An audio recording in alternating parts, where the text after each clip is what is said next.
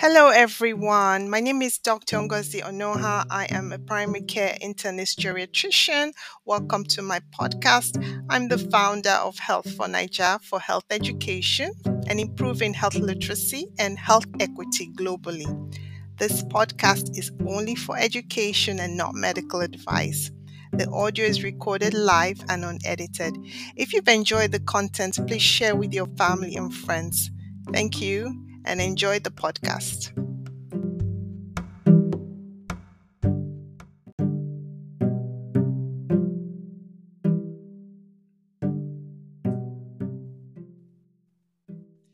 Hi, everyone, and welcome to another episode of Health for Naija podcast. Here we talk about health conversations and anything else to help people attain their maximum health. Today we have a very exciting guest. I'm so happy to introduce Dr. Edo McGee. Welcome. Thank you so much. Thank you, Ngozi. I am uh, just excited to be able to be a part of your amazing, amazing podcast with Health Naija and love all the work you do. Thank you. So, I'm going to give an intro about you and your incredible accomplishments and your journey as well. We really need to hear about that. So, Dr. Edo McGee is a pharmacist, an educator, a breast cancer wellness coach, and the founder of SEW Mental Wellness. SEW provides mental health coaching and support to breast cancer survivors and thrivers. So your journey is that you were diagnosed with breast cancer in 2017, right? Yes. And mental health coaching helped you with recovery, and you've decided to empower other women going through the same thing. So, we'd love to hear about your journey as a breast cancer survivor, thriver, and how you're serving the breast cancer community. So, welcome to this podcast. Absolutely. Thank you again for the opportunity. Yeah, so being diagnosed in 2017 at the age of 33 with a three year old, um, my world's definitely turned upside down. But being in the health industry, I, you know, I understood what all treatments I needed to go through. So I sort of kind of put my head down and went through treatment. I um, had to do a chemo um, and a double mastectomy. But the whole time, I truly was um, depressed, anxious, and almost hopeless um, because no one wants to hear the C word. Um, and getting that diagnosis and still following the doctor's orders and doing everything that they wanted. But deep down inside, just my mental health was not being taken care of. It was almost like they only focused on my physical health. Um, and it wasn't until actually my oncologist at one point recommended that I go talk to a therapist. Okay. I'm a licensed pra- um, practicing therapist, mental health um, practitioner, and that's when I I said, okay, let me go do it and unpack some of the things. So when you're a breast cancer survivor, you are there's several things going on. You're mourning the loss of losing your hair from chemotherapy. You're mourning the loss of if you have to do surgery like i did with the double mastectomy of losing your breast. So you're mourning the loss of various things and you truly have to unpack it or it will almost manifest in a different way. Um, so i did i went and talked to the therapist and that was just the most impactful thing as part of my treatment. In addition to that that, my therapist introduced me to um, certified peer specialists and their framework is to truly have a recovery um, mindset um, and it's typically used you probably may be familiar if you are like in the substance abuse arena. Um, however i think it was so critical for me on my recovery journey um, with breast cancer. And so i became um, after understanding the framework i actually went and got certified because I really wanted to be able to make sure that I could help other women going through this to not only understand it's not just the physical part of you know going through treatment with breast cancer but also addressing the mental health aspect of breast cancer okay that is really amazing to hear that you got the support. But I think also for me, that you, the fact that your oncologist recognized that you needed therapy, and more so the fact that you attended therapy. Yes. Because there is a lot of stigma surrounding therapy and coaching, but when when your oncologist recommended you attend therapy, did you sort of push back on it and maybe do some research and maybe you didn't want to go initially? I know. And I think to answer your question, I, you know, I, I, think in our community, growing up in Nigeria, it's almost like we don't want to talk about anything bad. We just sweep it under the carpet. The thing for me though was that mourning the loss of some of these things and feeling like less than because I didn't have breast anymore, just less than, it was manifesting itself in other um, areas of my life. And as a mother, as I'm raising my child to be the best version of himself, I felt like it, it was definitely so important for me to fight and not just brush it under the carpet because then it was showing up in different ways in my life um, and affecting other things um, and other relationships. My husband, um, you, you know, just feeling less than a woman. Um, so I really had to address it. And I know it was difficult because our culture is to sort of, you know, you only talk about the good things. But I think we hopefully in 2022, we're still trying to push away that stigma because there's no need to suffer in silence.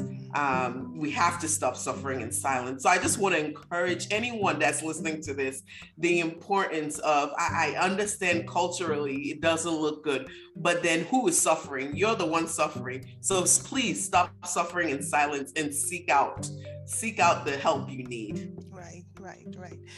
So let's talk about so so when you had the coaching and you engaged with the peer coaching as well and then you decided to get trained in this arena. So let's talk about your program, the kind of services you bring to women. I really want to hear about what you do um, to empower women who've gone through breast cancer. Absolutely. So, so um, I should explain. So, SEW stands for support empowerment and wellness so we we try to do um, of course the, the support part we typically partner with institutions that have cancer treatment centers um, and we are um, able to bring to them a program. For example, we have an eight week program where it's a weekly peer coaching, group coaching. Um, we are also able to do it virtually. So we're able to um, service all of the United States um, as of now, um, and not just the state I'm in. And through those eight weeks, we meet um, for an hour. The clients are provided with an additional um, ebook journal. I'm kind of I'm an educator, so it feels like a textbook that's uh, I provide them with. But then we take each topic of recovery and break it down. Some of the first few weeks uh, are focused on that personal recovery framework, um, and then coming up with a plan of when you feel like things are breaking down or identifying what um, triggers um, because as a breast cancer survivor, for example, there are different things that can trigger you. Um, I'm a mom now of, I had just had a second child, to God be the glory for that. Congratulations. Um, and I'm not able to breastfeed. Oh, and no. it's a little triggering, right? Because I lost my breast. Oh. So identifying triggers like that, that is very specific to you as a breast cancer survivor and coming out with, okay, clearly stating yes, this is a trigger because you have to know your trigger. So when it comes, you know exactly how to proceed and act. Um, and then coming up with just a plan of a daily wellness toolbox of things you have to do. As a survivor, there are things you still have to do daily to make sure that your wellness is still number one priority. Um, for me personally, some of the things I have to do daily is taking time to journal, um, to clear my thoughts. And sometimes, you know, in the rat race of life, you stop moving so fast and you don't take time for yourself. Um, you know, simple things as like making sure I get my sleep making sure I'm drinking water, even though it sounds very simple. These are the basic wellness tools that if you don't do, especially as a survivor, you might end up pushing yourself into more bad health and potentially um, running into some problems later.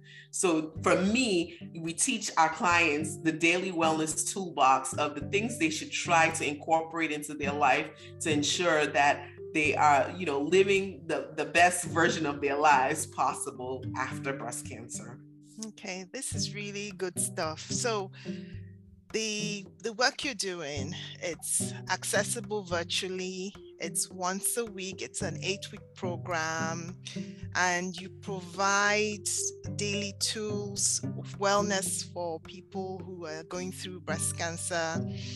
And your program is it accessible globally? I know you you're based in the united states so if someone is say for instance in africa or asia can they access your program as well? So not right now but i definitely um, we have our Instagram page. We also have a website where we do a monthly newsletter for more education because I think it's so important to educate women and, and men because we know men also get breast cancer, um, but our focus has been women. Um, but to educate the public so they can definitely either um, go ahead to the website um, and subscribe to our newsletter to get more education. Um, our Instagram page definitely tries to educate also. And then lastly, we actually have um, a 10 day wellness challenge and it's virtual too. So if anyone is interested, there is a link that I think will come up in the bio um, that they can register for if they would like. Okay. All right. SEW I'm going to put the link for your website in the podcast notes. And um, you have an Instagram page. Can, can you share your um, your handle? What's what's your what's your handle? Absolutely. My handle is at Ask So Cancer Coach. So let me spell that. Okay. Ask as in A S K and so S E W Cancer Coach C A N C E R C O A C H. So ask SEW Cancer Coach. Okay, so this will also be in the show notes today, the presentation notes.